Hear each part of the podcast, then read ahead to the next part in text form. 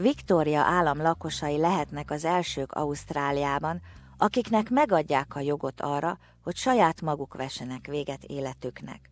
Az úgynevezett halálhoz való segítségről szóló egy parlamenti panel által egyelőre még csak javaslatként elővezetett törvénytervezetet múlt héten hozták nyilvánosságra. Az államminisztere Daniel Andrews reméli, hogy az év végén a törvényt jóvá hagyják, azután, hogy lelkiismereti, azaz egyéni szavazáson átmegy.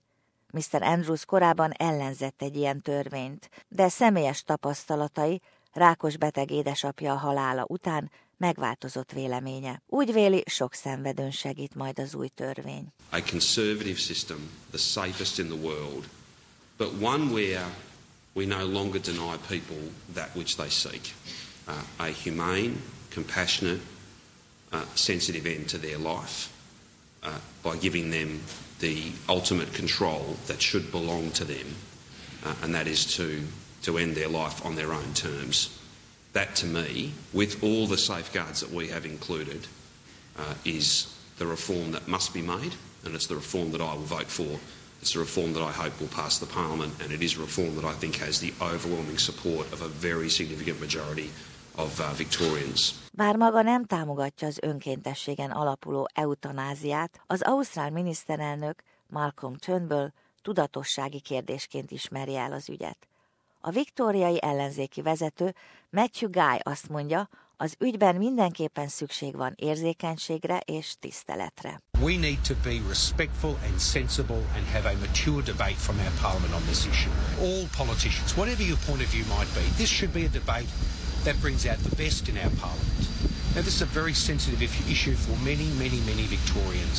Ha a törvényt elfogadják, akkor Victoria állam az északi területek után, ahol már 1995 óta érvényben volt ilyen törvény, második lesz Ausztráliában, ahol legalizálják az önként segítséggel asszisztált eutanáziát. Két évvel később a szövetségi kormány az északi területek törvényének jóváhagyását egyébként érvénytelenítette. Azok a viktoriai betegek, akik szeretnének majd élni a törvény adta lehetőségeikkel, számos kívánalomnak kell majd megfelelniük. Várható hátralévő életük kevesebb, mint egy év. Megfelelő értelmi képesség és természetesen viktoriai lakosnak kell lenniük. Az önkéntes segítséggel való halál előidézésével foglalkozó igazgató tanács felállítása is szükségeltetik majd, amely szervezet figyelemmel kíséri a törvényben foglaltak betartását, és a parlament felé fél évente jelentést küld. Az eutanáziát ellenző, az élethez való jogot hirdető csoport vezetője Margaret Ty azonban vitatja, hogy ezek a biztonsági előírások beválnának. Azt mondja,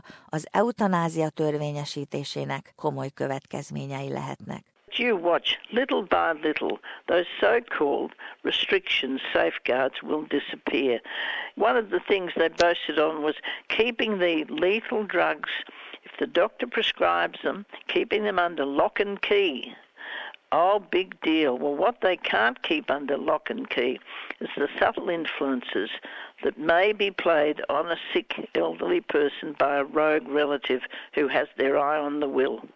They can't keep that under lock and key. Az Ausztrál Orvos Szövetség viktóriai tagcsoportja úgy látja, az orvosoknak távol kellene maradniuk mindenféle olyan orvosi beavatkozástól, melyel bárkinek is a halálát segítenék elő. Közleményükben azt írják, hogy rengeteg szempontot vettek figyelembe. A szervezet elnöke, dr. Lorraine Baker kiemeli, a betegeknek minden lehetőséggel tisztába kell lenniük. We have been encouraged by the fact that conscientious objection is addressed.